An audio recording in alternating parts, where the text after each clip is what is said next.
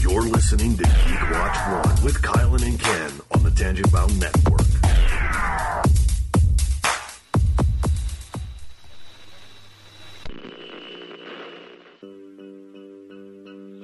Do not adjust your settings.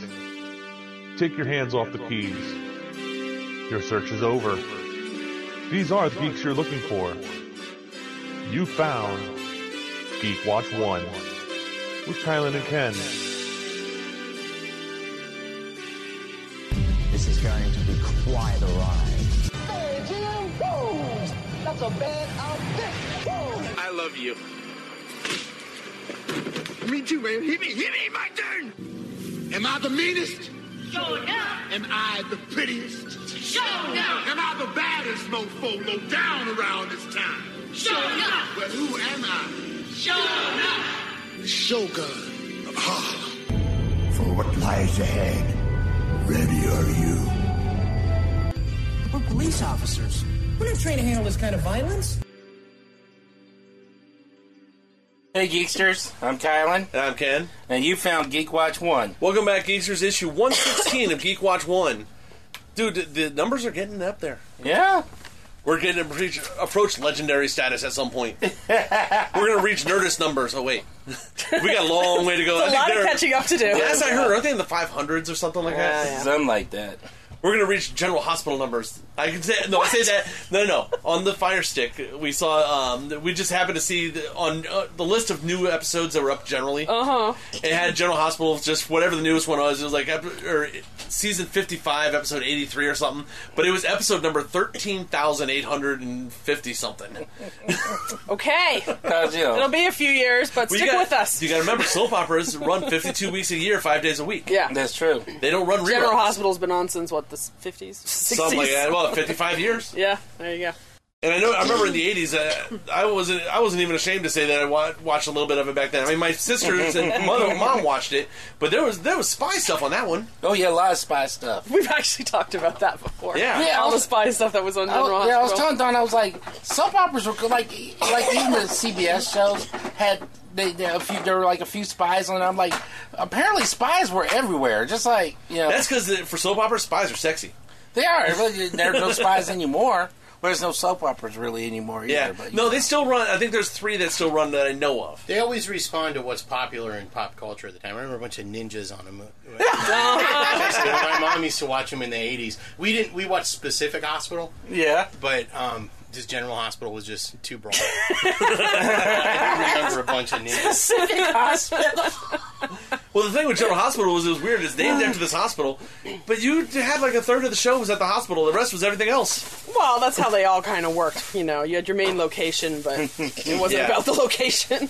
But if you go by what the Fire Stick says, there's um, they still have Bold and the Beautiful, Young and the Restless, and General Hospital is the only thing that they ever show. The only reason you know any of this is because it popped up on our list of what's what's new episodes. I was Yeah. gonna say, is this what Geek Watch One has devolved into? Pretty much, we're geeking out about soap operas. That's because Ken had didn't get much sleep last night. Yeah, He was I, up for- I was up 22 hours yesterday because of having the art show and having Wookiee Radio last night. Right.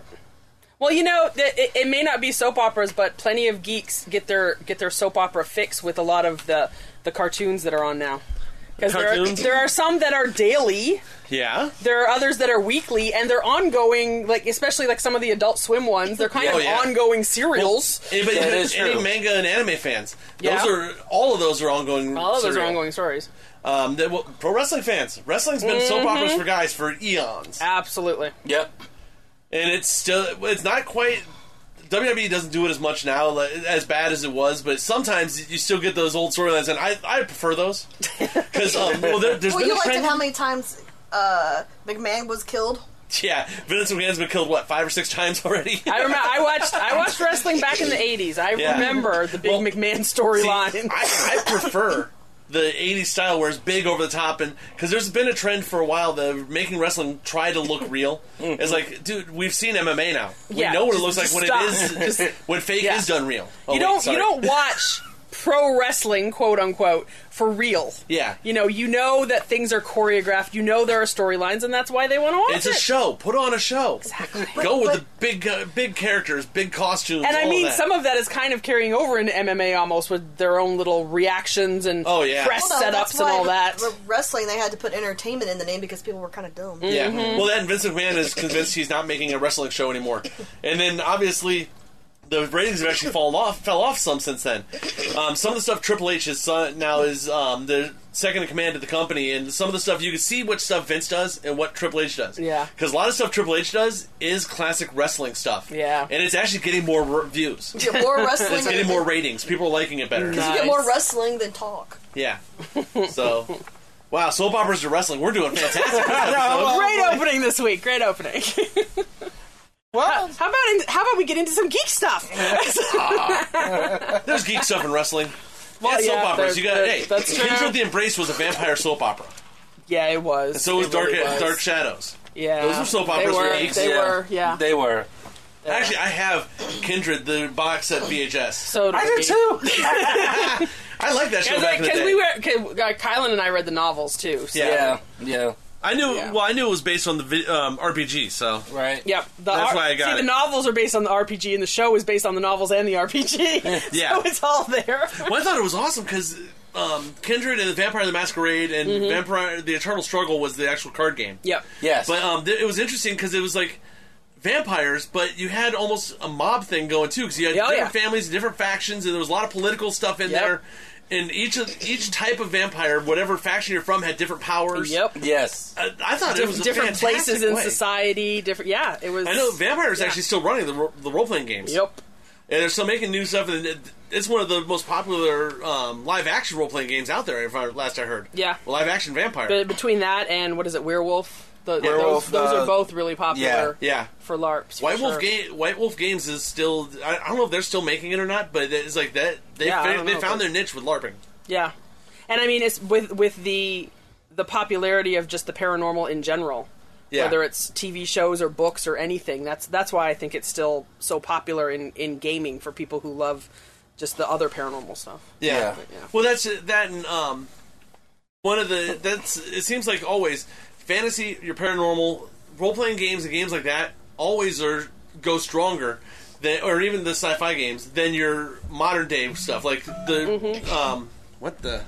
Who's texting me in the middle of the day and why is it on? Oh, Skylar, okay. Someone didn't turn his volume No, no, no. down. Andy asked me to get a hold of Skylar. and that's what it was. He's got to make sure he gets cars. How and- often- I don't get cars, texts. You got to get car, cars and fire. Yeah. Well, the, the people who text me are in this room already.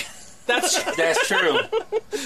Or Mike. Michael so Oh, texts you me shouldn't back be and forth. getting anything. Yeah. Although we were talking about uh, uh, Ca- getting Cassie the doggy phone, but I said she'd be calling all Oh, the did time. you see what she the, that um on the wall dog phone thing that she f- put on Facebook this week? No. They push the it's button an and they on call the you. wall like video phone that they paw hit a, paw, a pad on the floor, and it's a video phone that's on that their nose level and People- it calls your cell phone. People like to FaceTime with their animals. It's so. like, I- how much- I'm honestly thinking it's like how much does a dog actually understand that he's calling you and you're gonna see, you know what I mean?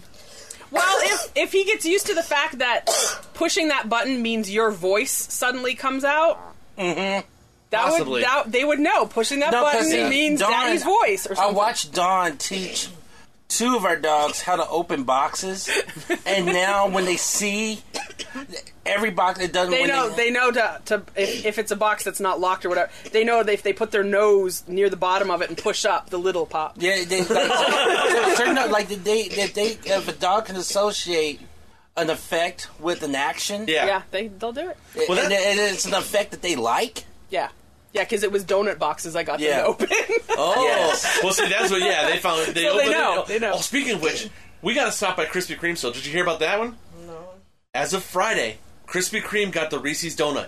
yeah I heard about that Krispy Kreme yeah, now has Reese's, donuts. Reese's peanut butter yeah well you know they have different donuts We've not got a different chance. times, I was yeah. going to stop by there because the Krispy Kreme factory is not that far from my house.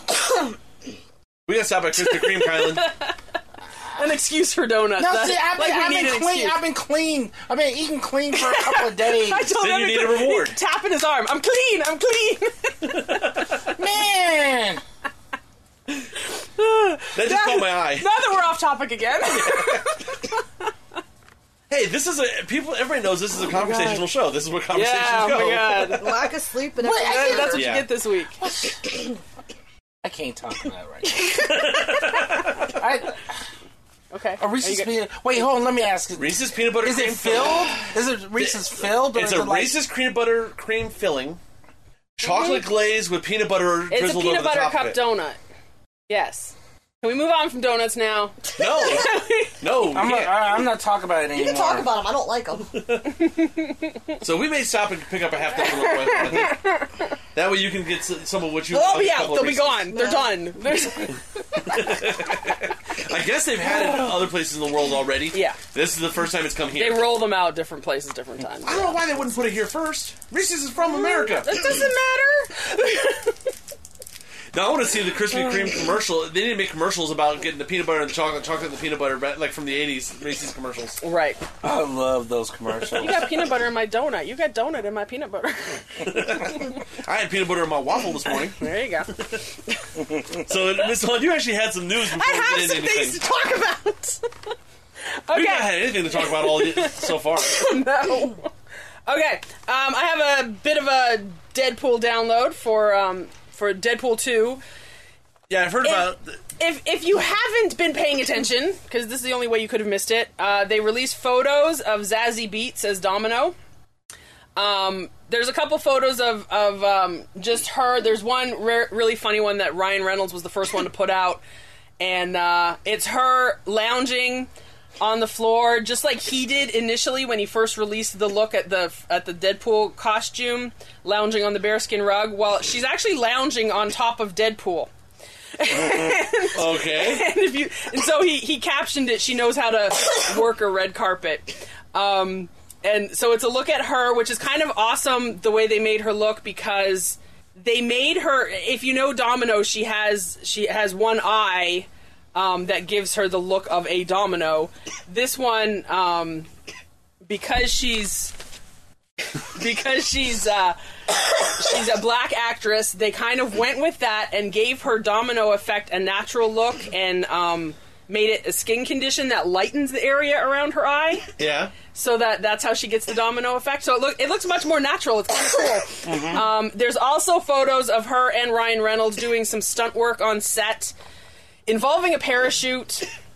Um, they there were just photos of them with like hanging from from as if they were hanging from parachutes. They had the harnesses on and everything. And being Um, Deadpool, imagine what they could do hanging from and- parachutes. well, uh, Domino looks perfectly fine. It looks like she's about to touch ground. Deadpool happens to be hanging off the edge of, uh, of a billboard, so um, Deadpool didn't land very well. So yeah, so there's there's um, the stunt work picture. I think it was on. Is it just Jared that has the a lot of the on the set kind of photos you get on a regular basis? Uh-huh. It's, it's it's it's a website that tends to have a lot of photos. Anyway, so I saw those ones. Um, the, one of the other interesting bits of news I saw, which will make us all happy if it happens, is that the executive producer uh, behind Legends of Tomorrow uh, says that the series is actively campaigning to bring Matt Ryan's Constantine aboard the Wave Rider for season three. oh, nice.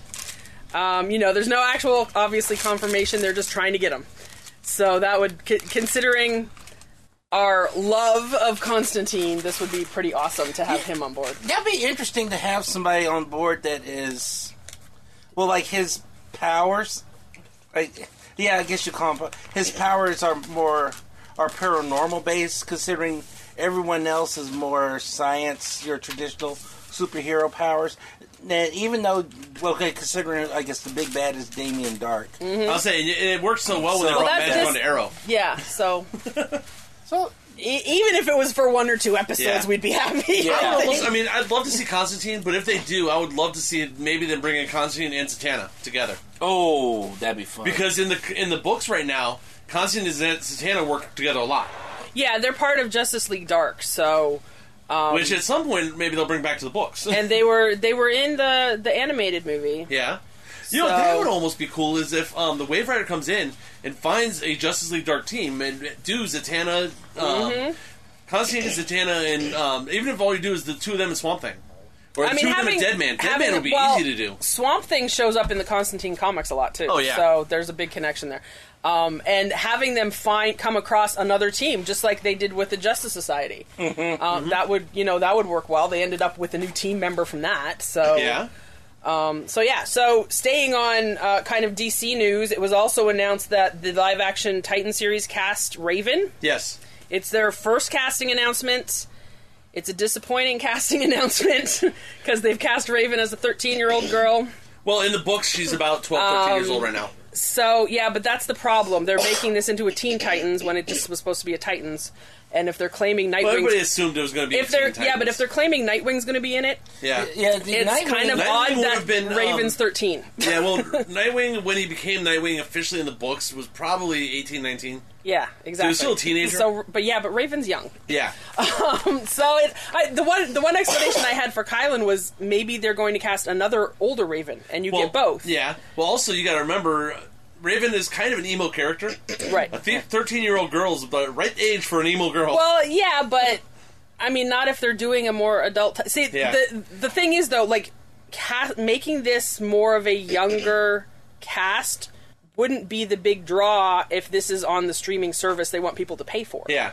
That's Well, my, yeah, we don't the know where- question. the way this is gonna go So, either, so. uh, yeah, exactly. It's the first one. It's it, she's a relative unknown. I guess she was on a uh, an Australian series or something. But um, otherwise, she's a relative. Un- she looks. She has like a raven-ish look. Yeah. to her. Like That's a, what, Vernon so it's saw not the a problem picture and with that. told me about it. Um, I guess her hair's not not black. But Well, I that- mean, that's- either that's hair dye or um, you can look at Supergirl, Melissa Benoist. Yeah. She- Supergirl's always been a bl- very, very blonde. Well, y- Mm-hmm. and Melissa they- Benoist is more a dirty blonde, but it still works. The thing is, they they've only just announced the casting. They haven't s- Exactly. done anything with costuming yet. Right. So dyeing hair black is not a big deal. Exactly.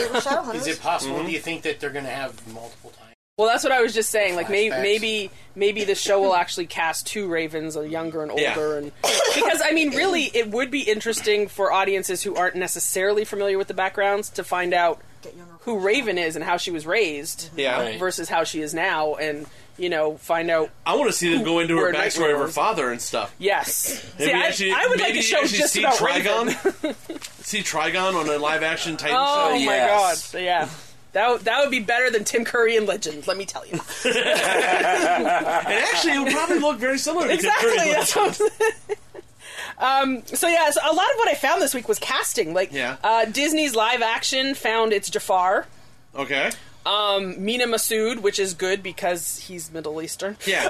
Actually, I know that name from. No, I think his name was thrown around for a while already. It was, it was, and he's he's been in a couple things, but he's not a big name. But he, if you've seen uh, the photo of him, he he definitely seems Yeah. to fit the role. Mm-hmm. Um, Before we get too far away from DC, uh, they did announce this week that the four episode crossover for the CWDC universe is actually going to happen on two nights this year. Yep. It's only going to be um, it's going to be Supergirl and Arrow one night. The next night will be Flash and Legends, which is kind of interesting. Thinking if you look at it as two two-hour movies, hmm it's gonna. I think it, I, that could very much help the flow of this whole show Yeah. or the crossover. Maybe we'll actually get an entire episode of Supergirl with the crossover in it. Probably will. I mean, I think because of just the the newness of her character to their world, Yeah. is why you didn't last time. Um, I think this But time, then I you've think got- it was a scheduling thing too. They said. yeah, I- with with everything being interchangeable at this point, I don't think it would be a, a big deal for them to do that. Yeah. Um, what else did I have for casting? Oh, uh, another Disney one. They're uh, they're looking at putting Chiwetel Ejiofor to um, voice Scar in the live action Lion King. Okay. Now, how what was that name again? Chiwetel Ejiofor. Come on, he's been in so many Marvel movies. I know Yes. the name. He's Look, I, I, I eventually learned to say his name because we had I had such a hard time with his name when we were talking about um, Doctor Strange. Yeah. because he's he's Mordo. Mm-hmm. Mhm. Yeah. Oh my! God, I worked and worked. I he's got it memorized right. it now. I would walk around the house saying his name just so I got it right. And Yeah. the other piece of casting I had was that Jessica Chastain has been confirmed for her Dark Phoenix role. Okay.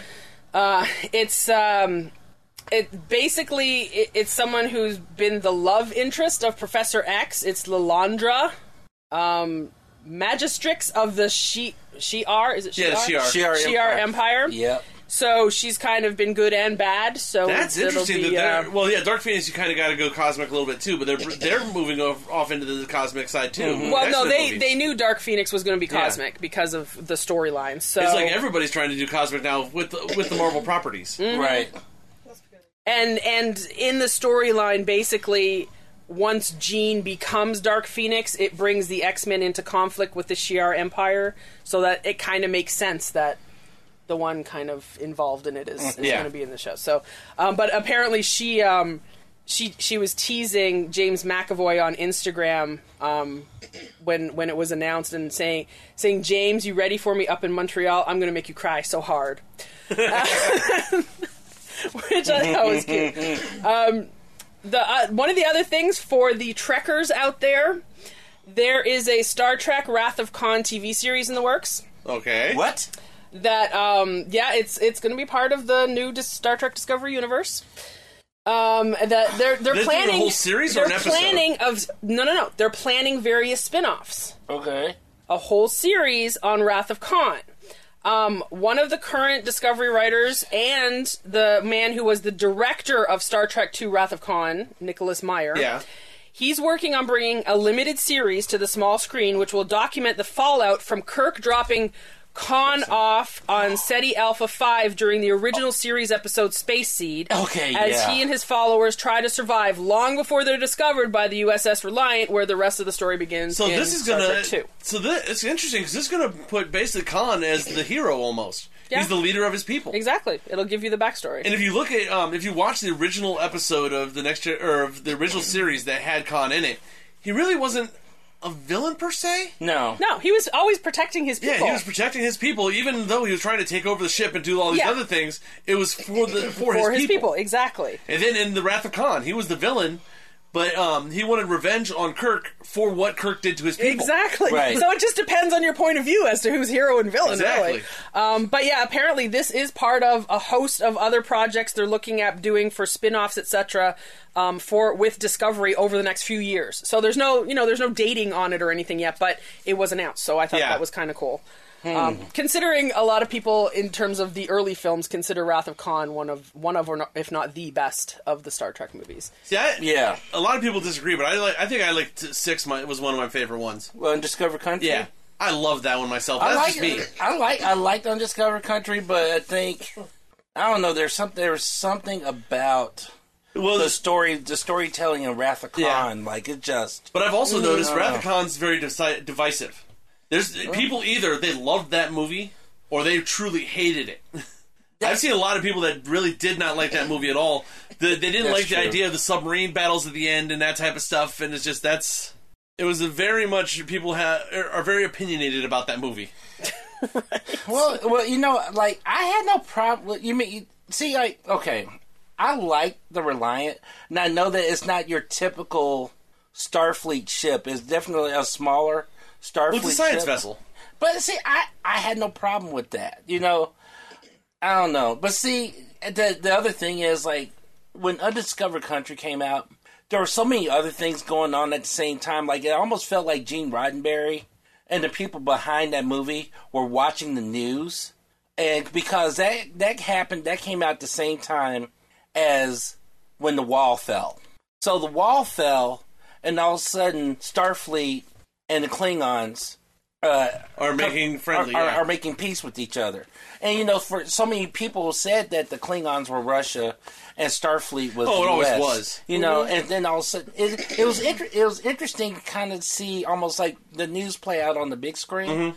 So, and I like it for that reason, but for some reason, that iconic Khan versus uh, Kirk battle, just Yeah. I don't know. Uh, that's that's harsh. Yeah, that, that's a hard one. I to- mean, it was it was an import it was an important enough storyline for them to put it in the new movies. Exactly. You know. um, well, also, if you look at um, Nicholas Meyer that you mentioned there, Mm. uh, most people, it, this is not a big secret to anybody geeksters out there that listen to this, but uh, most people consider Star Trek's two, four, and six as the better of the six movies. Mm-hmm. One, Yeah. three, and five struggled. Five, I don't know where they were at when they did We that. don't talk about Yeah. five. See, I- I'm not even a Trekkie, and I know we don't talk about it had, five. it had some fun stuff in it, but yeah, it was hard. Yeah, no. Um, but Nicholas Meyer actually wrote one, two, four, and 6 Mhm. He There you go. directed two and six. That tells you 'Cause something. Nimoy directed number four. Right. Right.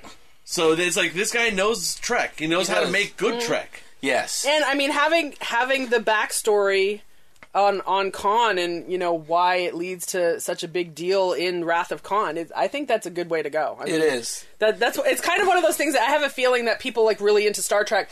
Ha, it's one of those untold stories they've always wanted to hear, sort of thing. It you know? is. I mean, because all, all we get is right before and then after. then the- the Yeah. after effect, Well, this exactly. one also, if I can, if I remember right, will be the first time they've done a series that's not about a Starfleet crew. I think it's time we did that. You know, because But- it's a big universe, but And the good thing is they they've said limited series, so you're talking mini series. It doesn't say you know how many seasons or whatever, or if it'll just be like you know six or eight episodes or whatever. But being limited series, they have the plan in place. They know uh, you know where it's supposed to end. Mm-hmm. Yeah. Right. So they just have the story to tell from you know where it begins, you know where it ends, and they fill in the blank. So Right. they're not trying to wring it out and keep going. And really, when you think about this story, it really does not paint Starfleet in a in a positive light. No, if you look at what they did, well, what, it doesn't paint Kirk in a light because really, if I remember right, in the original series, Kirk wasn't Starfleet didn't didn't give him the orders to put them on a planet. No, Kirk often He did, did his that own on his thing. own. Yeah, that, that was kind of his. Uh, that, that was his entire directive was doing Yeah, because his you own gotta thing. remember, Khan and um, Khan and his people were before Star- were um, sent out before Starfleet. Right. They were from the eugenics wars that happened way before. I think Mm-hmm. that, that technically happened before um, Cochrane. They didn't even have a warp ship. They had no, it was, they did. That's uh, true. um, They didn't. That was. Uh, That was yeah, man. pre- see, and that's something they never really like. That's sort of like Starfleet's dirty secret. Yeah. Like by the time it, it comes out, you're like, and then I. Well, that's no, no, because that wasn't that Starfleet didn't exist when this when they were when they were created and stuff. No, there was no that was back before Earth had become United Earth. And you, and Yeah. if you think about Khan and, and his crew and everything in Mhm. Wrath of Khan, uh, they could they could turn this series into like a Mad Max version of Star Trek. Good survivalist kind of. Well, actually, you, what it is the first episode you start with them on the Paradise Planet because Kirk put them on Mhm. a Paradise Planet. That's He didn't. right. It, the problem i- his problem was he never checked on them. So when They um, brought about the they entire were- downfall of this planet. Yeah, they were officially on what was it, SETI Alpha Five originally. Mm-hmm. Yep. Well, when SETI Alpha Four explodes, or SETI Alpha Six, one of them threw SETI Alpha Five off of its up There you orbit, go. and then it became the dust ball. Mhm. Yep. Mm-hmm. Exactly, Mad Max. it's you know this would this would be a good story like n- n- understanding now what it is yeah Well, that not understanding what it is, but speculating on what it could be. Yeah, Right. exactly. Because they, all they've said is they're making a series. Yeah, they have no idea exactly. where they're going with it. I, I couldn't see him dropping the ball on it, Also, is it in the Kelvin universe or the original universe? Oh, there you go. you know what? Because both are still it going. depends. What's what is in the, what?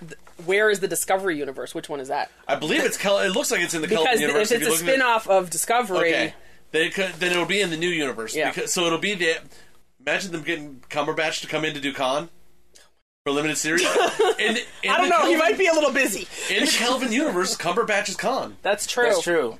That is true. So if you flip this around, if, If- it's in the Kelvin universe, you got to go off of If if um, Star they Trek. if they combine their TV and movie world in terms of Well, in that's- terms yeah. of the actors, It looks you know? yeah, and the actors because um, I know Star Trek Discovery.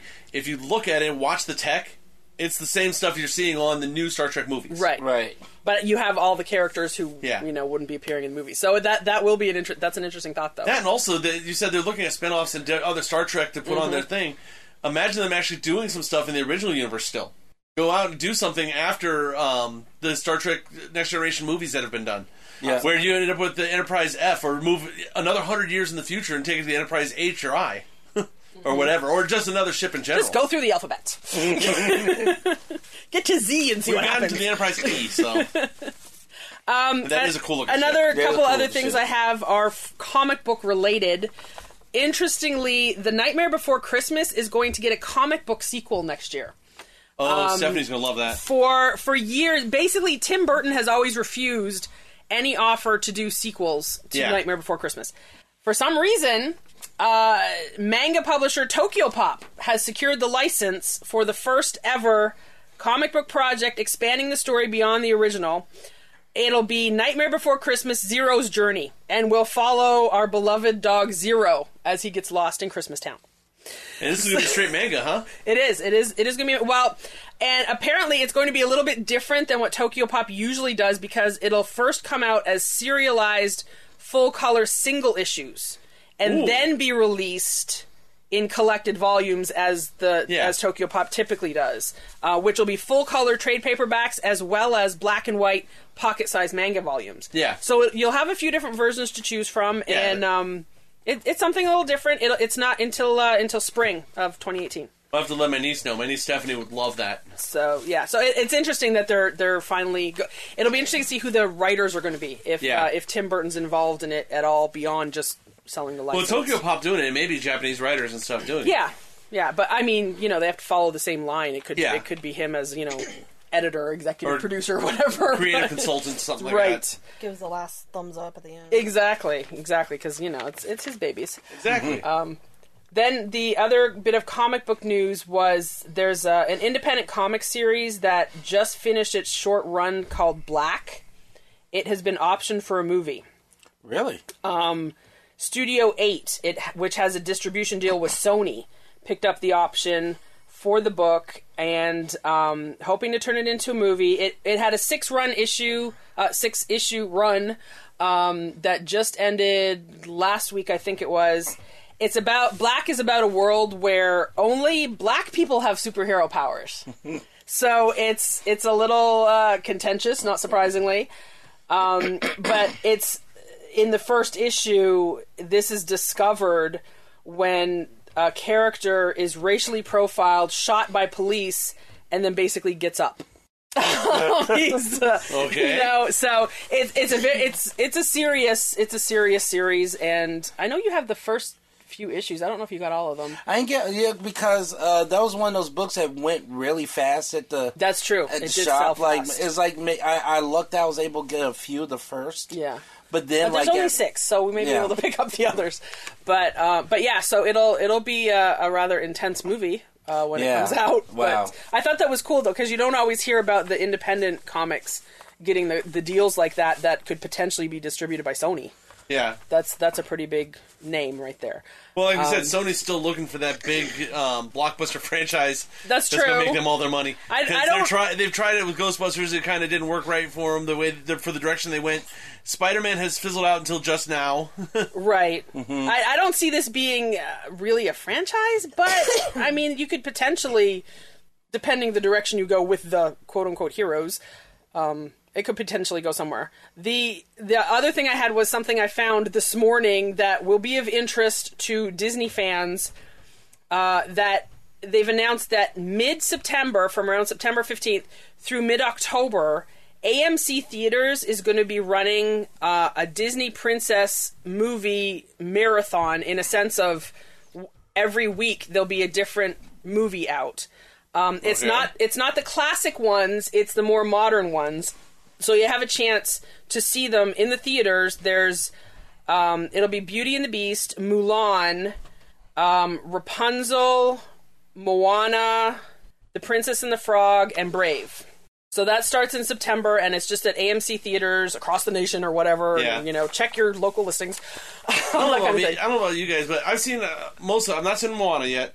Princess and the Frog. I don't know. It, j- for me, it just it, I like Disney movies, and that one just didn't. I don't know if it was the style. I think it was just the stylized version the way they did with it. I liked I liked the music in Princess and the Frog. Mm-hmm. I did. I, I don't know. Um, I, like I said, I think it's the art that just didn't do it Yeah. for me because it, it had a very '70s feel to it for '70s Disney. It it was yeah, it was a little closer to their traditional look um, than some of the other current ones. I I wasn't a huge fan of Rapunzel. It was just okay to Yeah, I, me. lo- I loved Rapunzel. Mm. yeah, I just I Rapunzel, was just kinda Tangled, okay. or no? Yeah, it wasn't Rapunzel. It was Tangled. Tangled, that's what it's called. Yeah, Yeah, I love Um, Tangled. Um, Frozen was okay, but Tangled, Brave, some of those newer ones like that. I Moana thought- was Moana was pretty good. It was Yeah. it was kind of fun and uh, it had the Rock singing about gotta see congratula- that. congratulating himself basically. It's still on our list. Yeah, it's on Netflix. We just haven't had a chance. To Yeah, sit I, down and I watch it. actually caught it on Netflix just a couple weeks ago, so it's pretty good. But yeah, that's that's kind of cool that they're you know because movie theaters are doing that sort of thing now, playing Mhm. older movies and that Oh, kind yeah. of thing. So so yeah, they're having a specific run of uh, Disney princess movies, so that's cool. That's that's my Cool. Mm-hmm. last bit of big news. that's the last thing I caught. You anyone else have news? Come on.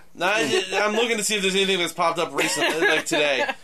Um, because that happens more times. You guys know this. Uh-huh. That happens more Right. that we we'll be recording and something will pop up as we're doing. well, like it. I said, I just saw that Disney thing this morning, and it, it only just popped up. So, Uh, Well, you know, um, actually, last it came out. I was- I think it was on comic comicbook.com last week. Um, hey, that's my next Haley stop. Atwell came out with um, the the story behind the canceling of uh, Agent Carter. oh, that's right, she did. Uh, yeah, and and and it's pretty much it's not an unexpected story to hear, but uh, the thing was, uh, the the people at ABC wanted her in something. They they wanted to put her in something more mainstream and not so genre specific. And that was their words. And she said that there was a lot of politics and a lot of money being thrown around. And so, so you know, they canceled Agent Carter, which actually had a decent following. Looks like we were we had a chance at a third season actually to put her into Conviction, which didn't even make it half a season. Yeah. Um, And one That of the, happens one a of the lot, problems is like obviously they like her as an actress. That's Yeah. why they wanted her in something else. But they put her in a property that was just yet another crime drama. Right, exactly. You know, unless you have something that's really going to make it stand out and like what's wrong with genre specific? Like obviously that stood out. It had its crowd. Whereas Right. you put someone into a crime drama that you think is new that has to compete with the other 30 crime dramas that are Right. out there already. Yeah. Where are you getting your audience? Your crime drama is not going to do all that great unless it's called NCIS or Yeah, exactly. I, I, I, I put it New like Law this: and I was Order. like, if I'm driving down the street and I got 15 burger joints on the left and 15 burger joints on the right, just because your your one burger joint has sem- sesame seed buns, that's not going to give me a reason to stop and pick yours over everybody else. I'm just saying, you know, and it just. Oh You know, Kylan I'm like over that- here talking about buns. I, I'm just saying that, like, you know, there was there's fifteen thousand legal dramas out there, and you okay, know, see, at least I was good and said 30, not 15,000. well, yeah, you know what I mean. It's just, it, you But know, it's true, though. It's true, though. You had a really good show in Agent Carter. You had Mm-hmm. uh, you had a decent following. You had a show that had a very strong character, uh, something that was different from everything else, and but that didn't matter. That didn't matter. You've got So- money in your crime dramas, and so let's go with a crime drama. And Yeah. so, but you know, she said, like she she does go on to say that you know we all know that Agent Carter lives to be ninety years Mm-hmm. Mhm. old, so she's thinking that she still has a decent run, you know, in the MCU, you know, because you know we we we get to see the very beginnings of Shield E and Ant Man, Well, you know, this- so we'll still be see. Does Shield E have any presence with Captain Marvel at all? Because you got to remember, Captain Marvel takes place in the nineties. Well, yeah, see, that's where the she thing, would be she in her does. seventies or something like that. Well, Oh, yeah, because Or I 80s? mean Nick Fury's directly involved with Captain Marvel. Yeah. So you And never know. so- You could always bring her in for a cameo in that. be in that. And see, for all we know, Agent Carter may have uh, recruited Nick Fury. We don't Mhm, know. That's true. There's there's a lot of ways. you that can would be still get- interesting because yeah, if get she was still Agent working for before it became Shield, E or what was the SRS or Mm-hmm. um, Mhm. Yeah, SSR. SSR. Yeah. Hey, I had to, know- I had the letters right. Yeah, so Carter. Yeah, so that's, it wasn't surprising. It's just disappointing as usual, but it, like you said, she she lives on, so she could she could still. show yeah, us. so it, it's going to be interesting to see where. And apparently, she was in a meeting with one of the ABC bigwigs, and he had taken this picture of her with the Howling Commandos behind them, and a bunch Mhm. Mm-hmm. of Marvel type stuff. S- So I don't know. You don't just fly someone across the pond just know to hang out. You know, so I don't know. we don't know what that means. You know- but yeah. Cable channels do really well with genre specific shows. Just saying. Okay. The networks are slowly changing the way they do things. Yeah. Yeah. But it's a very slow change. Yeah. Yeah. I mean, we are seeing, um, especially like Fox seems like the one that changes first. Mm-hmm. And then we're seeing more short run series is there of the 10 to 12 episode um, Right. seasons. Right. Um, and a lot of fill in seasons like that. Mhm. ABC, NBC, and um, CBS are slowly tr- figuring this out. Mm-hmm. Right. Because you get more people, because a lot of people, you'll fall off mid season for the really long seasons. Right. I mean, I think that's the reason why uh, the great experiment that was the last season of uh, Agents of Shield. I think going the you you you know you have a big you have a traditional big season, but he- it's broken up into what three different pods. I Mhm. think that that was something that really worked.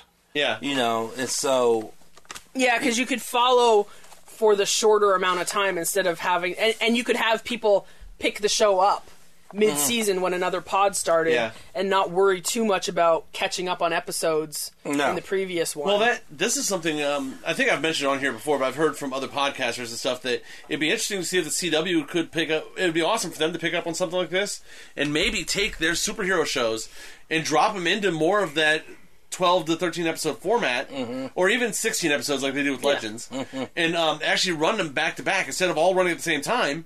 You Mhm. could actually run more without flooding it. Mhm. Right. If you had Arrow for 13 weeks and then you move on and you got Flash for 13 weeks, or even if you're running two at the same time and they can cross back and forth, right. you could actually put more in there, all in the same universe, but and not flood the market to where you have no, nothing but superhero on all the time. Right. And and on top of that, you wouldn't be stuck with filler. With filler, you won't. I mean, sort of like what happens with uh, Netflix, the Netflix series. Ninety nine percent of the time, it's bam, bam, bam. You know, Mhm. there's no. You can- well, you can see Yeah. the episode or the shows that they try to stretch. Yeah. Because you do end up with a couple episodes in there, like this really didn't do anything this episode. Right. But then you get right back into it in the next episode. And and I think it's because the main networks are kind of now learning from Netflix, which learned from the the Brits. Yeah. Yeah. You know, the Brits have always had the like the eight to thirteen kind of thing, and they know how to just get to the point. Hey, you Mm-hmm. know, I wasn't sure. I remember when we first when we first got uh, BBC America, Mm-hmm. Mhm. and that was the first time I was introduced to that. Because even what we get here in the states, it's not the same. Because by the time we're getting British shows on on uh, PBS, they have like two or three seasons of it. Mm-hmm. Yeah. So we're it's not we're, it's not well, the that's same. so they can run it longer. right.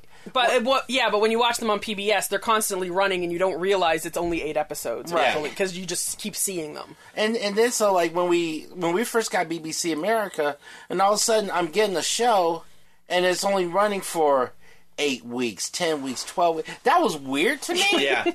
but like I've grown used to it now because I'm like You get it- used to the punch. You get Yeah. used to having Sci-fi's stuff been going actually on. doing this for a while Yes. now. Yeah. um, which is interesting because and um, you know they're doing it right. If when you look at the thing and you see there's two episodes left, you're like, wait a minute, how's there only two episodes left of this? right, Killjoy's like there's like what, Yep. four episodes left, Yep. and that's it. It's just a summer run. Um, That's what it gets. Yeah, well, d- with Freeform, with the Shadowhunters, the same way. We got two episodes left, and it feels like they just started the story. Well, with um, with Orphan Black, with its final season, they only have one episode left, and that's ten episodes total. Like th- this week was episode nine, so this, this coming weekend is, is the one last of the, epi- one of the the finale. trademarks Boom, of a done. really good show is the fact you're like, wait a minute, that's all. Mhm. If you get that reaction, you did something right. Yeah, and Orphan Black, that this will be all. It's it. This is it. This is the last season. End of the last season. Yeah, yeah. So that any of the network executives out there or writers that are listening, listen to that. If you're if you can get your um, watchers and viewers to be wondering, hey, wait, what happens? Then you did it right. Mm-hmm. Exactly. Yes. if they want more and you leave them wanting more, you did everything right. Yeah. That's have what we want. important things happen every episode. Even if you Yeah. want to stretch it to 18 or 20 episodes, whatever, have good stuff happen, not just have the Mm-hmm. fillers that you're like, oh, what does this person do at home every day? Yeah, that doesn't mean give us a cliffhanger and cancel the show so No. we're forever. no, don't do that. No, no, no, no. So quote Cleavon Little from uh, Blazing Savage, uh, Bla- Blazing Saddles. You gotta keep your audience riveted. Well, I got one more thing real quick before Uh-huh. we're going to talk a couple of movies just Yeah. real quick here. But um, I looked up the top secret that we Uh-huh. did the interview with. Yep. Yeah. Did you guys see what the final numbers was for this? Yeah, they were pretty damn big. Dude, yeah. Um, they I think they hit hit the jackpot on this one. They got they ended the campaign with one hundred and twenty three thousand one hundred sixty eight dollars funded out of twelve thousand asked for. damn big. hmm Yes. Uh, that wait, where to go? Oh, it doesn't even say it on this one. There, the percentage isn't on this page. Give me a minute. The page right there, one hundred and ten percent funded. Wait, that's not right. That's more than 110. Oh no, no, that was the actual the Snowden leaks game. Top secret. I was gonna say, no, uh, no, one thousand twenty six percent. 1,000, yep. So he's got a little bit of money to play with. A little bit. A little bit. That means a lot of, a lot of bonuses, a lot of. And, and someone has not filled out his information for the badge he's getting Um, yet. I'm filling it out Some- today. someone needs to You fill it better out. Um, fill that out, or else you're gonna get a blank icon badge. No, my my my I filled out the main survey to make sure it's being delivered to the right place. I, I, I'm filling it out today. The only thing is, I don't like that alias. I don't. Uh, the Lucas then make up a different alias. Uh, no, what is it? Um, alias um, was it Smith and Jones or what was the um, Western show back in the Alias day? Smith and Jones. yeah, no, no, no, no, no, no. Because if it, if this is going to be s- like something that's going to be like Doctor Bonsai, like no, no, no, no, no, can't do that. no, can't do that. It's just that the original You can't alias- cross over. the original Right. alias I had for Lucas, I, I just never really cared for. He never- rarely even used it. I gotta find Well, I don't the, the know. character the name. Hang on, give me just a minute. Uh, I got one for you. I just gotta find it on. Oh, the- jeez. Akron Harold Jr. No, no, no. It depends. Is your does your alias need to be kind of like plain everyday? Well, see, here's kind of thing, or just another name you're known as. Well, see, I think I'm wondering if it's just if it's another name I'm known as because I Nick was Rivers. Nick Rivers. Nick Rivers, who's that? That was um, Val Kilmer in Top Secret. Oh, there you go. Tell me, it, it would be an inside j- thing. Your your top secret ID is actually the main character from the top secret movie. Nick Dad came Or up you- with it while he was shaving. Nick Rivers. There you go. It actually does kind of sound like just a normal name out It there. does. Yeah. I kind of like. That would or, actually you could, work. or you could do whatever um, Anthony Huh? Edwards' River Song character Son? was Yeah. in Gotcha. Uh, You could do one of the. I mean, yeah, do one of those names, and then you're the only one that needs to know. Jonathan Moore. There you go, Jonathan Moore. Yeah, Anthony Edwards and Gotcha, because Gotcha is the one that's directly related to the game. Ah, okay. So, but Nick Rivers is one There that, you like I go, said, Hmm. Nick one Rivers. that the other, both of those are obscure enough Mm-hmm. that it's not just going to jump out at someone saying, "Hey, this is a, I recognize that." But the people who do ca- get it are like, "I get that." Mm-hmm. There you I- go. yeah, that works. And you know he's going to carry this card around in his wallet. Oh, You yeah. just know he is. no, no, it's a lanyard. It's a um, ID badge. Oh, there you go. See, Yeah, but I, I like that Nick Rivers. That dude, that, Uh. that actually falls off too, it does. I kind of, I kind of like that's better than Jackson. and Oh. it's inside, Mm. and it's an inside thing. Yeah, there you go. Okay, we'll keep you guys posted on Yeah. the on, and, and when when Kylan does get his icon badge, we'll take a picture and put it on the page just Yes, for everyone to yes. see. No, no, no. You got to do that, but you got to um on the picture in Photoshop, you got to cross out all the information actually on Yeah, it, exactly. and then write redacted on it. Red axe, everything. Yeah, absolutely. Everything we crossed out. Do it right. Moving on to movies. That's Yes. In the last couple weeks, uh, uh, between the four of us, we've seen three movies. right. Yes. Uh, Vicky and I, we already mentioned we have seen Valerian and the City Yes. of a Thousand Planets. Yeah. we had a blast with this movie. Um, and it was everything they said. It wasn't a deep philosophical movie, but that's not what you expect out of this. You wanted this was classic sci-fi. Um, in one of the scenes, Vicky, you said you had the information about the uh, marketplace scene. Yeah, there's like seven Easter eggs. There was a bunch of Easter eggs, but um, it's interesting. It's, I guess there is a float. There is supposed to be a f- um, a flying uh, taxi cab in there somewhere. oh, there is. Yeah, I, That's I cool. heard about that. Yeah, Well, this marketplace it's interesting because it's on the planet and it's just a barren desert almost.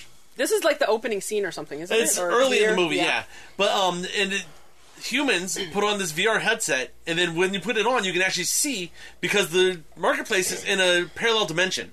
It's like phase shifted from us, so Okay. it's all there, but you can't interact with it unless you know it's there.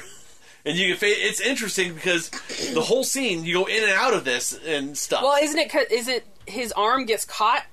they have this box Okay. where you put your arm through the box. You actually can sw- it phase shifts whatever's through there. Okay. So you can interact with what's on the other side. They pull it through to your side. Okay. and um, the box gets busted where he's it's stuck on his hand. Ah, so okay. if the box breaks without him pulling his hand out, Mm-hmm. he's left with a stump. Oh, His hand won't come out of the other dimension. Right. Because I, re- I read something about the shooting of this scene that when is it um, Luc Besson who did Yeah, when when he was first approaching them about doing the scene because the sheer number of people that were involved yeah. they couldn't the ones who were going to shoot it and actually do the work on it couldn't really picture it and every time he kept trying to explain it and he was trying to do storyboards and they just weren't getting it he went to his film school apparently luc besson has a film school in france that he offers for free to people Okay.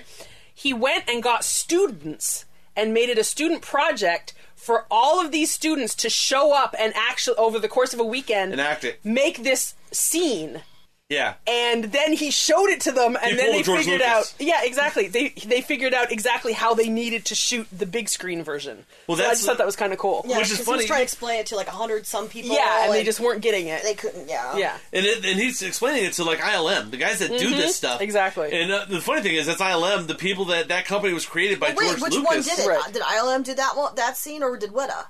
Because he had. I think both there was of like them. three different, the three biggest sci-fi houses or um, effects houses in Hollywood. They did never this worked movie, together because what working it is on is separate scenes. He went to one and explained to him how many stuff was going to be needed. Yeah. And then went to the other one, and then they both agreed we can't do this by. And both of them working on it. Oh, Okay. Yeah. Well, and the one took six weeks. That that scene took six weeks. Yeah. To do it. It was, yeah, because of the sheer to film amount of it. what it was. But um, Lucas did that when he was making Star Wars Mhm. because he had taken it to everywhere that did effects Yeah. and explained what he wanted, and every one of them said this cannot be done. Right. So he went to the, all the tech schools and pulled the guys that were in school still playing with models and stuff, and Mhm. said, "Hey, let's do this." And he built his company out of guys that were still in college. Well, if you think about it, if you've got your well-established companies, they have like one mindset. In They terms knew what of they know what they do. how they work on things. Whereas if you go to the students who are still learning and still building upon the old ways Mhm. in a way, They're willing to try stuff. Exactly. Like they've got nothing to lose. I mean, really. Exactly. You're suddenly going to give them a job or give them school credit. Why the hell not? They'll do it. Exactly. And, and, look And they at the don't have magic to you pay got. for it. exactly. Look at the magic you got. And this one, I could almost you can almost say, look at the magic they got. Also, if you look at the way the effects Yeah. are done. Um, also, the the whole city of Valerian. It starts out is actually uh, um, the International Space Base Station Mm-hmm. is what Valerian is.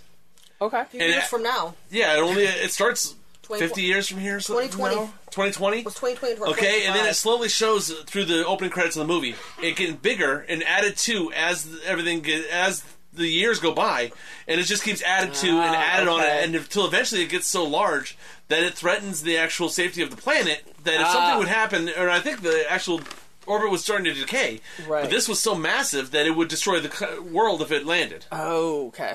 So they um, attached a bunch of engines to it and launched it, and it Okay. became its own um, uh, living station that's flying through space. Right. and that is Valerian, the city of a thousand planets. Because as we met other people in other races, You realize they added Valerian parts to was this. the guy. well, yeah, the but what was the name of the city? The city of a thousand. No, but what was the actual name of the station?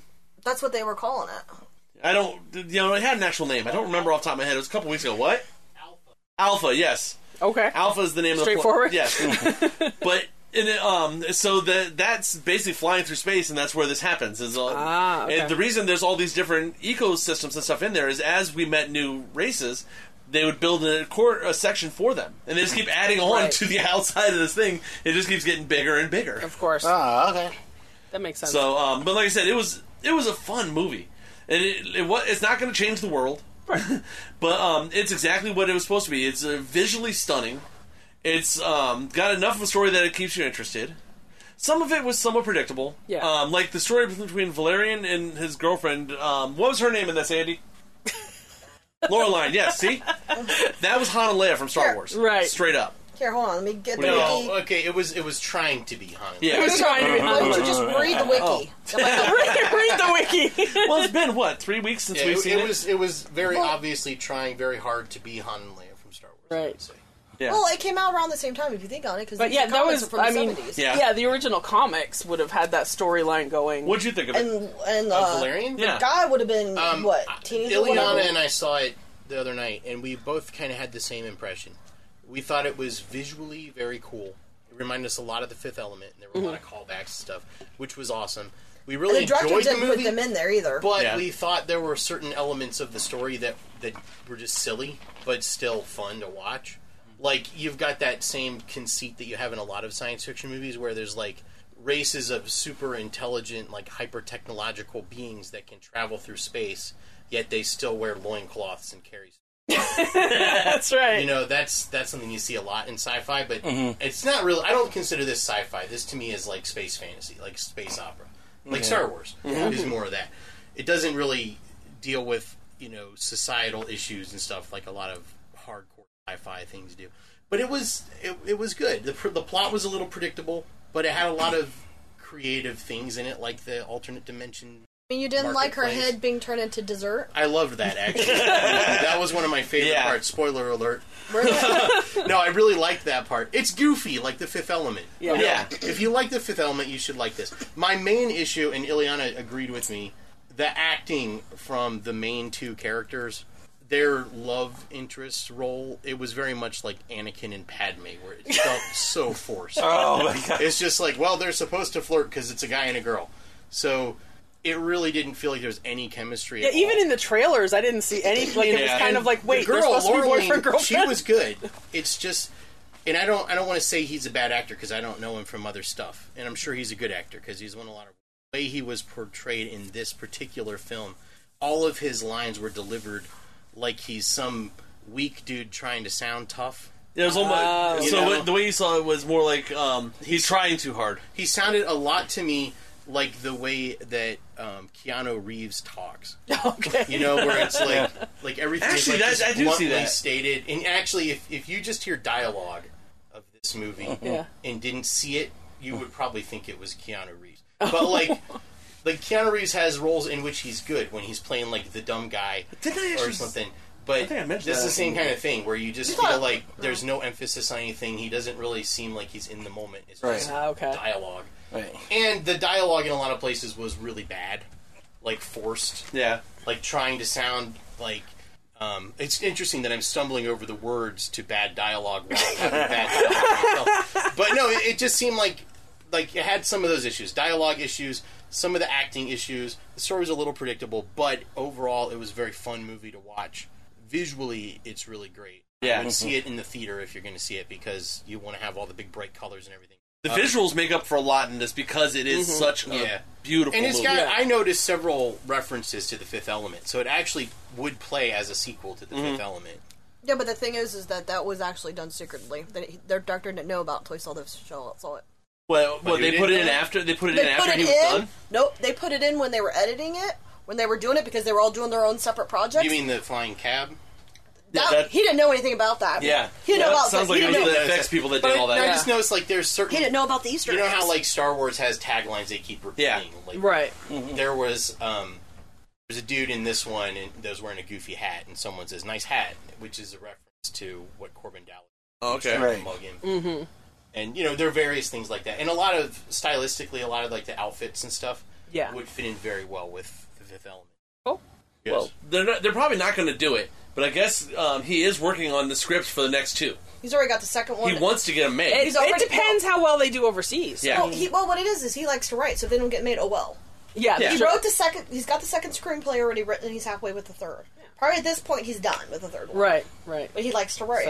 So, no, when it comes to it, we- I don't know which one. If it was Weta or LMM, whichever don- one that put all the, he didn't know about. It. Ah, okay. It's basically when they went to screening or how, how whatever look, Right. he didn't know. And I guess he only found like five out of the seven. He couldn't find the other one. he couldn't even find his own Easter eggs. he couldn't find all the Easter eggs. He didn't know about it. They put it in Nice. there and said, "Oh, by the way, this stuff's in here." Nice. Didn't tell him what they were, but here you go. uh, I'm looking up on Box Office Mojo to see how how Everyone- Oh, this is done.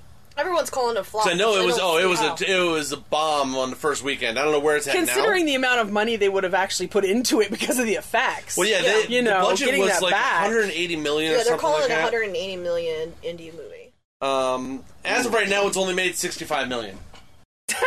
That's Andy's pocket change.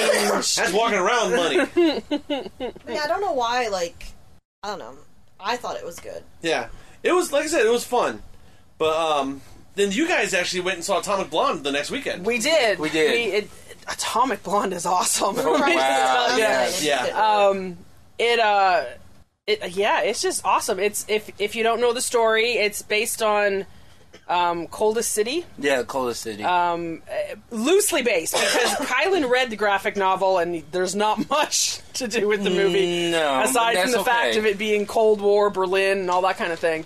Um, the movie takes place um, right at the end of the Cold War in Berlin. The week the wall comes down, Okay. so Which side of the wall? You could the All Berlin. of They're on both sides of the wall. They go Okay. back and forth, and that's part of the tension. Um, but you can imagine just the amount of tension involved among the general population, and then you have spies right there too.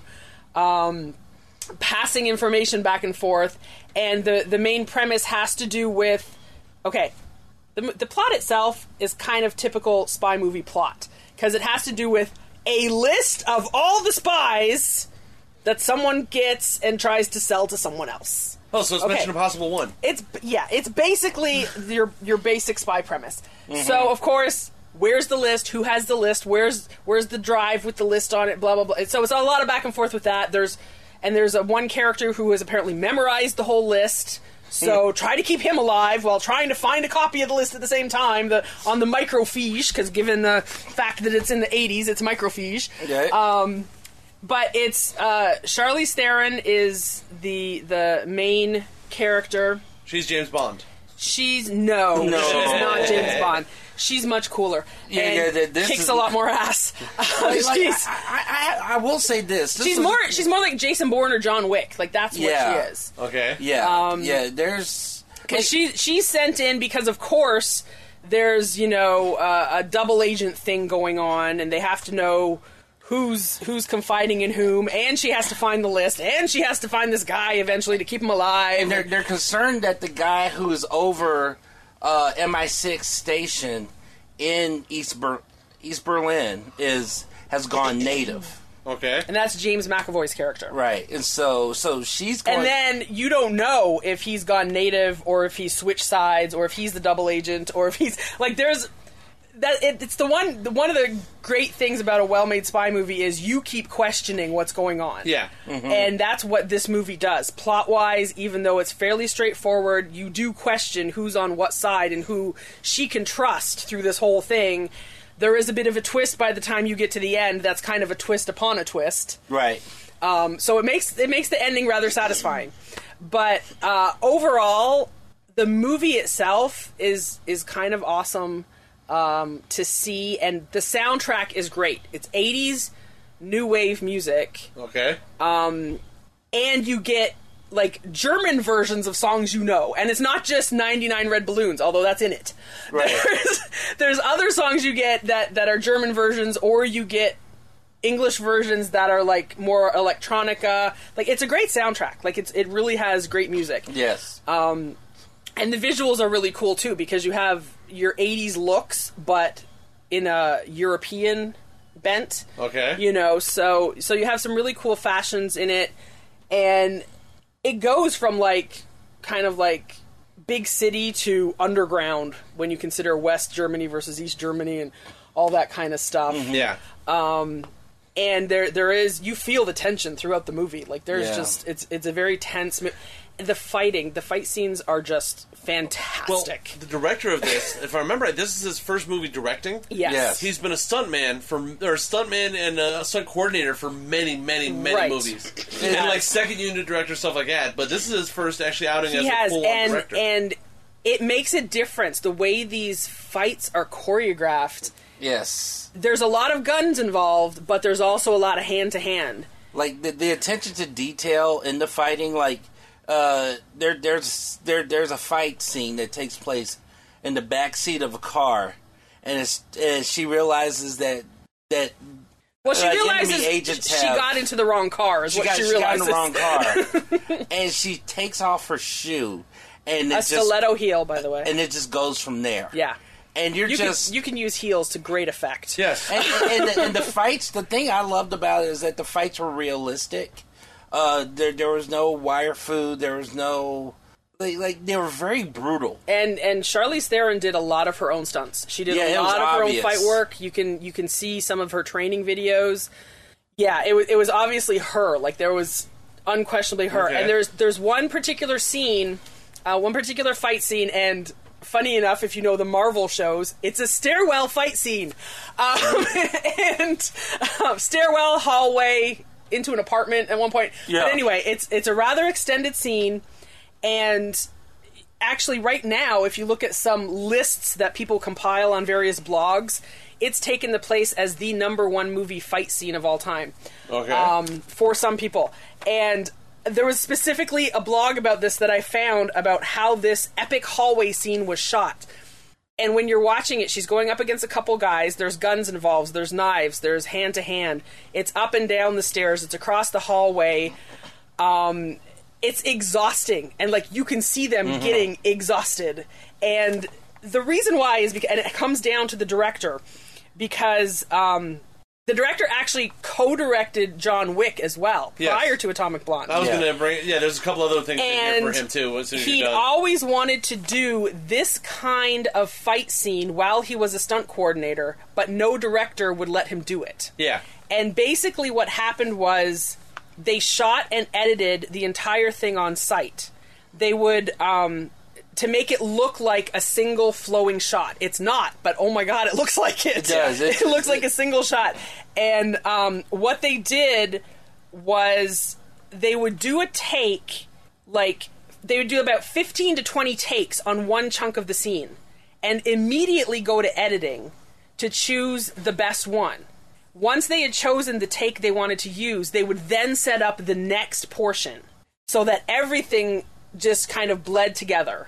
Yeah. And they, they set up the next portion, did another 15 to 20 takes, found the best one, fit that together so they had one continuous part, then would do the next portion. So they had all of this this going on over the course of there's a total of 40 scenes in the final cut.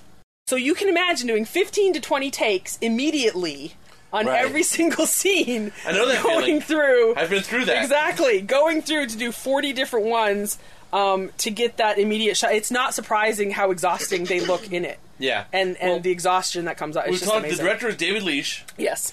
Um, and he's got, he does have four um, directing credits. Mm-hmm. He had co or uncredited as director of John Wick. Um, he has Atomic Blonde. He also did the Deadpool No Good Deed short Yes. movie, and he's the director of Deadpool Two. Yes. yes, I was. See, I was trying not to go. yeah. So but I mean, that tells you what the fights are going to be like in Deadpool 2 if you see a top Yes, one. yeah, Um, yeah. So But yeah, it's just. I mean, if if spy movies are your thing, you'll probably love it. If if action movies are your thing, you'll probably love it. Mhm. Um, like I wouldn't because it was because it was a fairly basic spy plot. I wouldn't give it high ratings for that element, but just the overall effect of this movie was it was really good. It was, I thought it was worth seeing. Well, you know, and I, I I'll admit, about uh, maybe about five ten minutes into it, I realized that this was not an adaptation of the uh, of the graphic novel. and I was and I was I was fine with it. You know, I had to just kind of watch this based on its own merit, and based on its own merit, you know, and this was.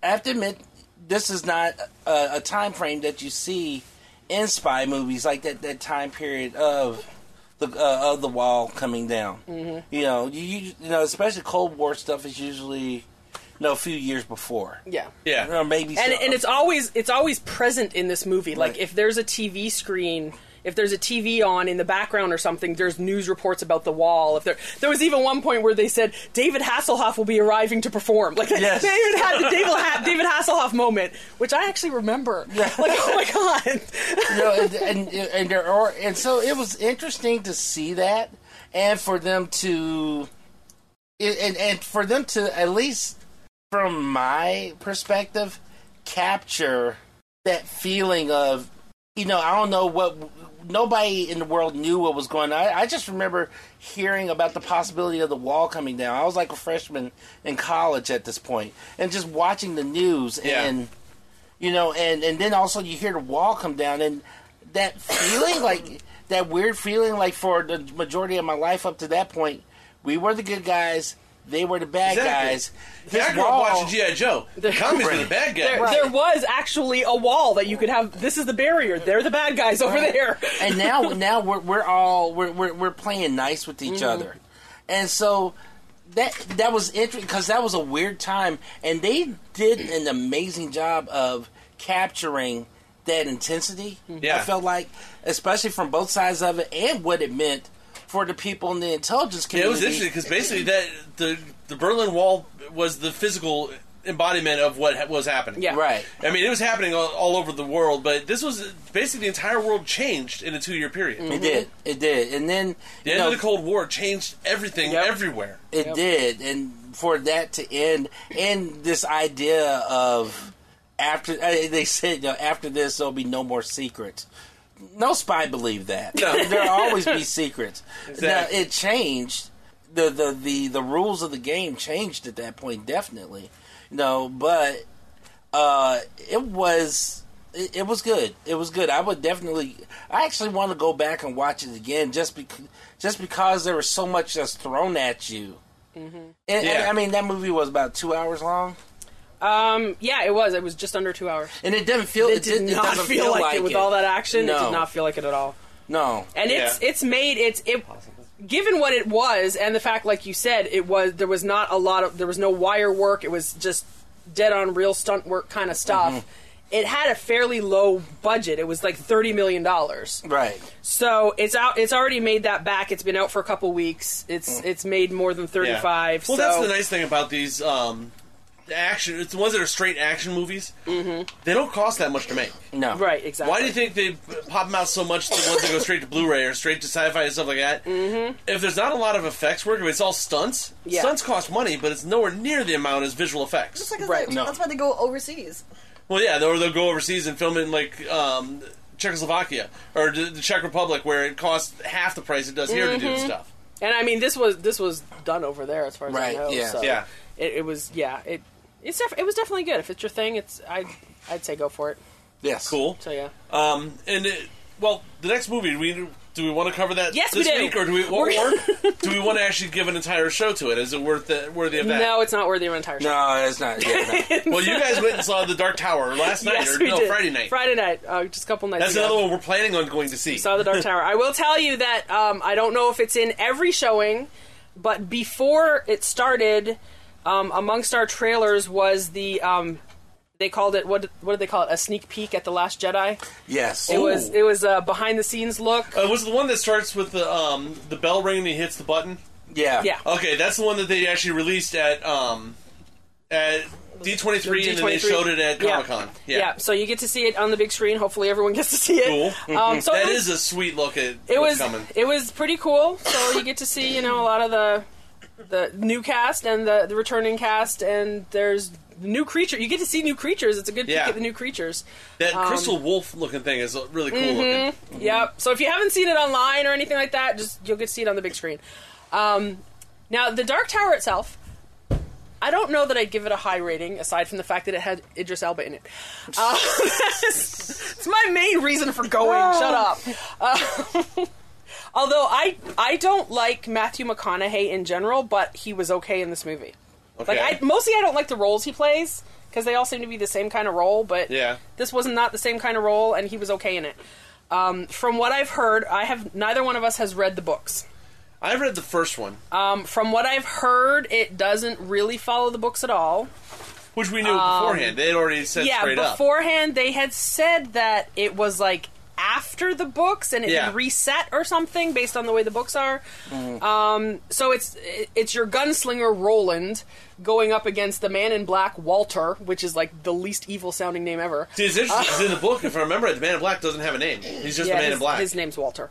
Uh, I don't know if I don't know if Stephen King decided his name was Walter, or if maybe they tell him in a, a later book. Maybe it It's been says a long it. time since I've But, read them, um, but I'm pretty sure like were two different characters. Okay, in the movie they're the same guy. Like Walter worked for the man. in Black. no, maybe they were the same. I don't remember. It's been a long time. So it's- It's basically he's, uh, but he's the last gunslinger. He's totally exhausted. Yeah. He's, he's out for vengeance more than anything because it's not really much of a spoiler to say Man in Black killed his father.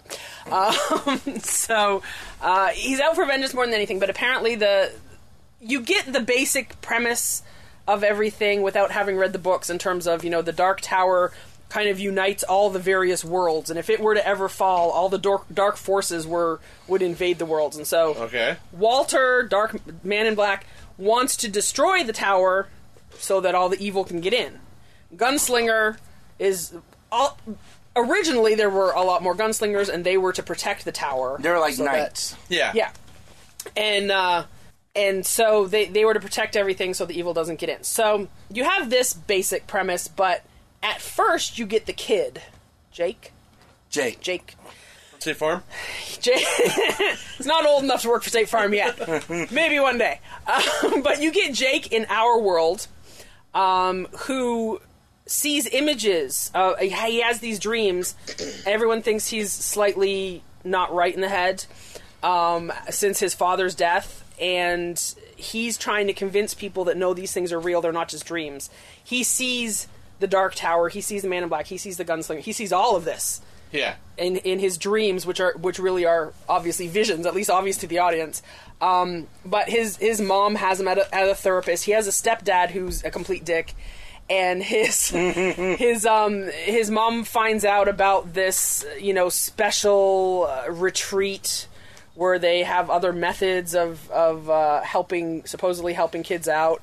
Not surprisingly, the the Open retreat. brackets, electroshock therapy. Yeah, right. Um, Not surprisingly, the the retreat is actually um, them kidnapping kids to take them to the Dark Tower, Mm-hmm. or to take them to to take them to the Man in Black's thing, his, base. his base, where he hooks them up to machines and they shoot a beam at the Dark Tower to try and They destroy use it. the, the, their brain brain's ability Because Yeah. we we all know that all Stephen King things are related, and so their psychic abilities are called the Shine, um, aka Shining. It's all related, Mm-hmm. Mhm. um, and so they look for kids who have the Shine, and so Jake obviously has a very strong version of the Shine, and you find out it's the biggest version. All this stuff. A- anyway, they take the kids with the Shine, and because it was said that the tower would be destroyed with the mind of a child or Yes. something, or the mind of a child could destroy the tower. Yeah. So the man in black has taken this to heart, and he hooks these kids up, and their shine is used to help destroy the tower. It's some weird convoluted thing. anyway, I'm sure it makes sense in the books, um, but well, if um, it's even in the box. I don't right, know I what part don't, of this I was, don't what know wasn't. exactly. The, it, it's more like the movie was inspired by the books, Yeah. um, more than anything. But um, interestingly, Jake's mom, played by Katherine Winnick, Okay. for, for Vikings fans out there. Um, which is weird seeing her just like in everyday clothes. It's like- and, you know, no accent and just plain clothes. It's very strange. That goes back. This is on a totally offset, but um, what at Comic Con did, did did she make an announcement or anything? No, Of she made anything? no announcement about that Black Canary thing at Comic Con. Because they No. said coming to Comic Con, we're making an announcement I- about something. I didn't hear any announcement from her. She got attacked by an uh, deer. that was her announcement. That was the announcement. Hmm. So I, I don't know. Um, but yeah, so so the basic plot is you know it's easy to follow. Obviously, if you haven't read the books, um, like I said, you may be disappointed if you have. It was okay. There was a lot of um, there's a lot of Stephen King Easter eggs in the movie, Okay. which was done on purpose. Eh. Yeah, Vernon was telling me about Um, that. The one that he didn't. That's in the trailers that he didn't notice. Where Okay. they're in the carnival and they have the Yes. Pennywise clown. There- one of the and one it of just the- says Penny or this- something like it- that. No, it does say Pennywise. Well, in the trailer, all- I think you only see part of it. Mm-hmm. Right. Um, but it, it's interesting though when they're at that point because Jake is with Roland in the other world at that point with the gunslinger, um, and they're they're in a former amusement park, and Roland doesn't know the gunslinger doesn't know what this place was because the Jake actually asks him about it and he's like, we don't know what these ancient structures were. They've been they've been destroyed for ages and all this, and he's like, "N- no, it, it was an amusement park. And he's like Roland's just looking at him like, "What are you talking about?" but yeah, it was uh, one of the rides or something, or a funhouse thing actually said Pennywise across it. There is obviously The Shining um, with The Shine. There's even there's a couple of twins at the beginning who vaguely look like the Grady girls from The Shining. Uh, and they're playing like a game of patty cake that says "Come play with us" or something, which is what the girls in The Shining say Okay. one of the portals to the other worlds is 1408, Mm-hmm. which there was a movie and, and based on a story called Room 1408. Oh. Um, what else was there? From The Um, Stand, there's an antique dealer um, Oh, with the name yeah. of the one from The Stand. uh, his friend is playing with uh, Christine Yeah, his friend is playing with a, a little red car. Uh, but yeah, there's a whole bunch of little and Cujo Cujo, there's a, there's a mother and son walking a Saint Bernard at one point, and that's a reference to Cujo. But there's, there's a lot of little things that if you know Stephen King, especially the movies, um, you'll catch, which is kind of cute. Um, the movie is short; it's only an hour and a half, which I mean, these days it seems short. Yeah. Uh, it's so when the average movie length it seems is going closer to the two to two twenty. Yeah, exactly. So it, it is on the short side, but unfortunately, short? Unfortunately, it feels long. Uh, that's, Okay. That's what I found. There was, it felt to me like they were trying to do this storytelling thing. You know, when there were moments when the the gunslinger and Jake were walking or by the campfire or whatever, they were really trying to do a storytelling sort of effect, and it just wasn't getting there. It was just kind of dull, and it wasn't. It just didn't seem interesting Okay. You know, they they kind of dragged it. And the, the thing is, the acting was really pretty good. It was just the way they were telling the story didn't didn't keep you engaged So as it's it should basically have. the editing. Yeah, it's it's much more the editing than it was the acting, and um, the a- when it came to the action, it was pretty good. When it got to the actual gunfights and stuff, Yeah, some of or- the stuff they showed with Idris Elba and reloading the gun and all that. Yeah. a Was amazing lot looking. of that is really cool. Like the the extensive scene you get when he finally faces off against Man in Black near the end is really pretty cool. Yeah, now I have to admit, you know how I feel about him, Kylan might have a little beef against Idris. but it was. I thought someone else took that place. Took the place of Idris. No, Forget who it just was. took the place of somebody else. Oh, okay. Tatum. yeah, Tatum, Tatum and Elba. Those are the those are the beefs. Oh. but he, I, I have to admit, I, I, I like, I liked him in in this movie. you should see how hard that was for him to say. I did. I mean, because it So are was- you ready for him to be James Bond now? He he cannot be James Bond. I'm sorry. Let's not go that no, far now. No, no, no. You know what? Oh no! The, the other rumor I've heard is that they're looking at now that we have a female doctor, possibly getting a female James Bond. you know, you know, see, you know what? See, Bond, like, it's like, when it comes to Bond, and I'm just going to take a second to say this, I'm a purist. Like, he's described, the, au- the author describes him a certain way, and that's how, that's who he is in that, in that character.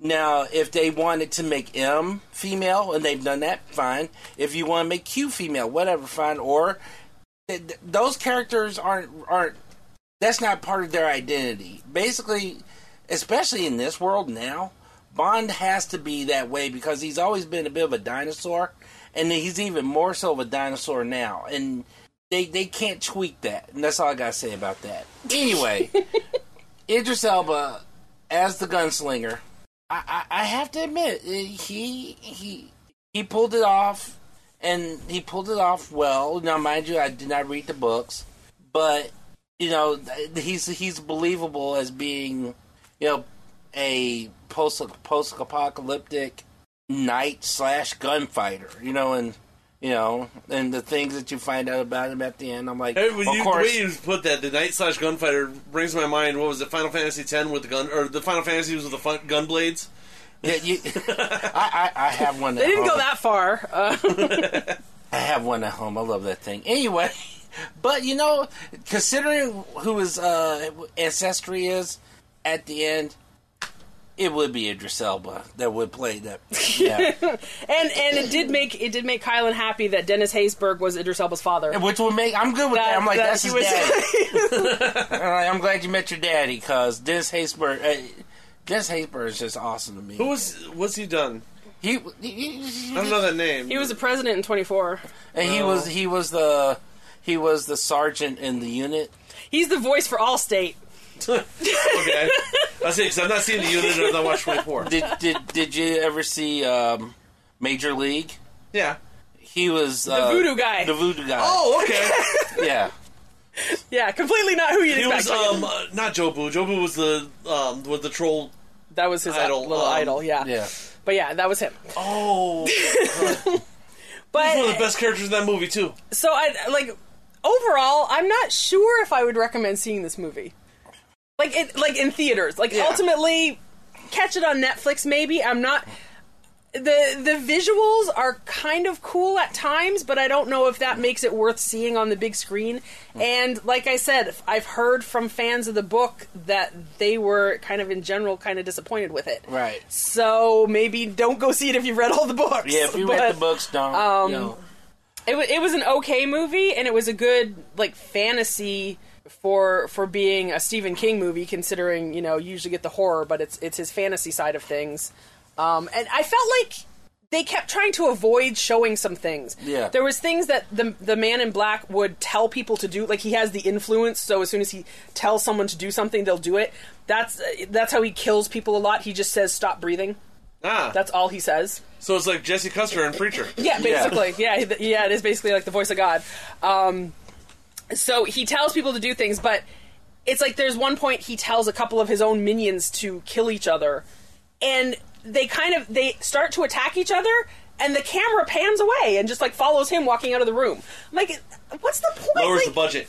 Exactly. They don't need the. That's and, true. and actually, being that Stephen King is traditionally a horror writer, Mhm. that's a classic horror trope that you don't show That's the true. finish. That's Right. true. You let to the imagine because the But- imagination will make up something that's far scarier than you could ever But it put on wasn't. screen. It wasn't that big a deal, though. Yeah. You know what I mean? It just seemed kind of. There were a few points like that that I felt Mhm. like they could have had a little more to it, or even with the way they were doing the storytelling, there could have been a bit more exposition. Because I don't know about you, but for like the first ten or fifteen minutes, I was a little confused. Like, because it was all real world and Yeah. everything, and I was like, "That's not what the trailers look like." I know. I was like, and then all of it's a like, sudden wait, what's it's- going on? What's Yeah. happening? And then when they finally got to the other world, you're like, okay, wait, what's happening? Like, it just didn't.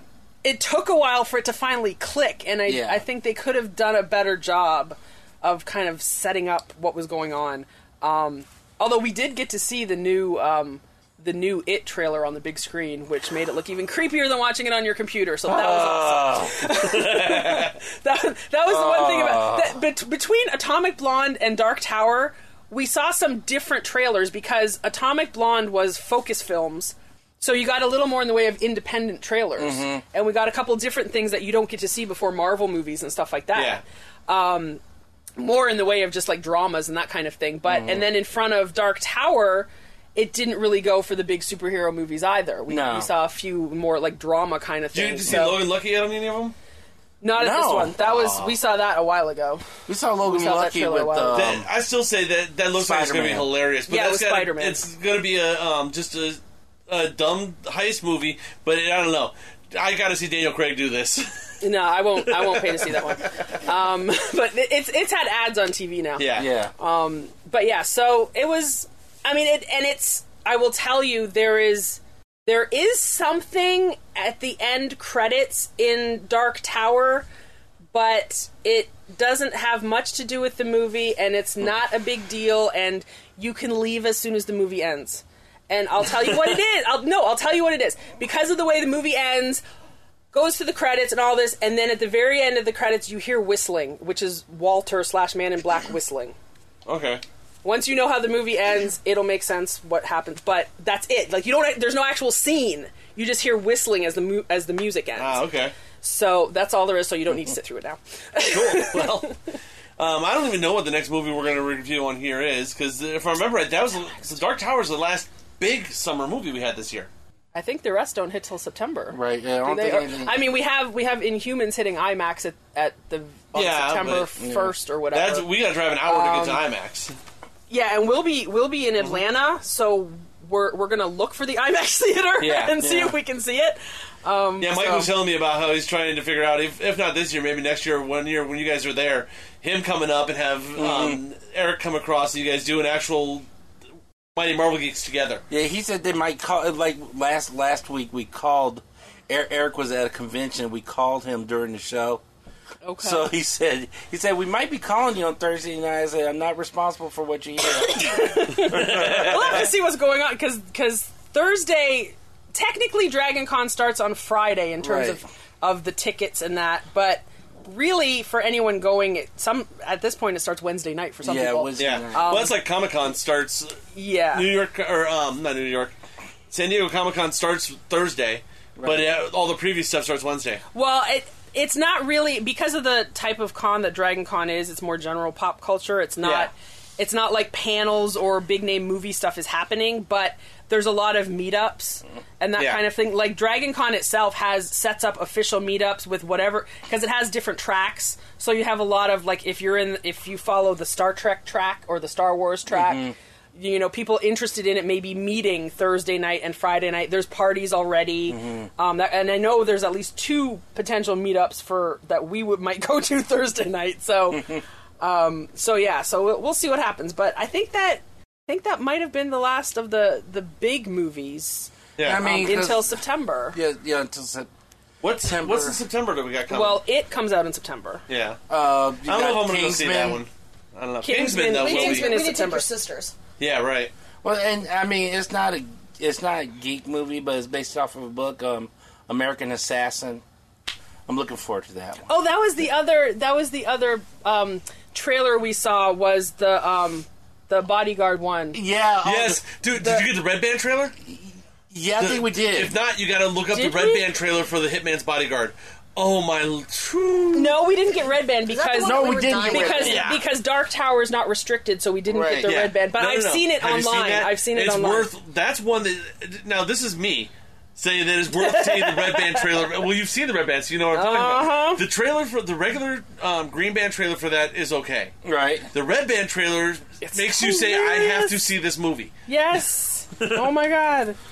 because you get Samuel Jackson and everything that makes Samuel Jackson Samuel Jackson. Ah! And actually, actually, Hitman's Bodyguard hits on August 18th. I don't know. if we, I don't know if we could actually review that on here though. Uh, that that would be a very short review. Uh, Yeah, it's not going to be Oh, much see, of that that's movie that the we same- can cover. That's the same weekend as uh, that's the same weekend as uh, Defenders. Defenders. Ah, okay, so That's true. We've got Defenders coming up in a couple weeks. I didn't know. I noticed last night. I didn't know that they had actually released the um, the start dates for Punisher and Luke Cage too. Yep. Yep. I Yeah. didn't know that. I found Uh, out last night. So, but we're actually running a little long now. No, we're So, done. We're done. We got ready to wrap. We got to wrap this up here. Yep. Um, is there anything else that you guys had before we wrap this up? Nope. Nope. Okay. Well, Geeksters, remember you can always find us anywhere, everywhere on the internet. Geekwatch1.com. Geekwatch1 is we're- your home for everything on all social media. Also, any search bar you find anywhere, you put in Geekwatch1, you will find us. If you don't, email Miss Dawn at geekwatch1 at gmail.com, and she'll take care of the problem. I'll deal with it. Um, we are also members of the Tangent Bound and Weeby Geeks networks at tangentboundnetwork.com and weebygeekspc.com. And then for Kylan and Dawn and Vicky and myself, just remember. No matter where you go, there you are.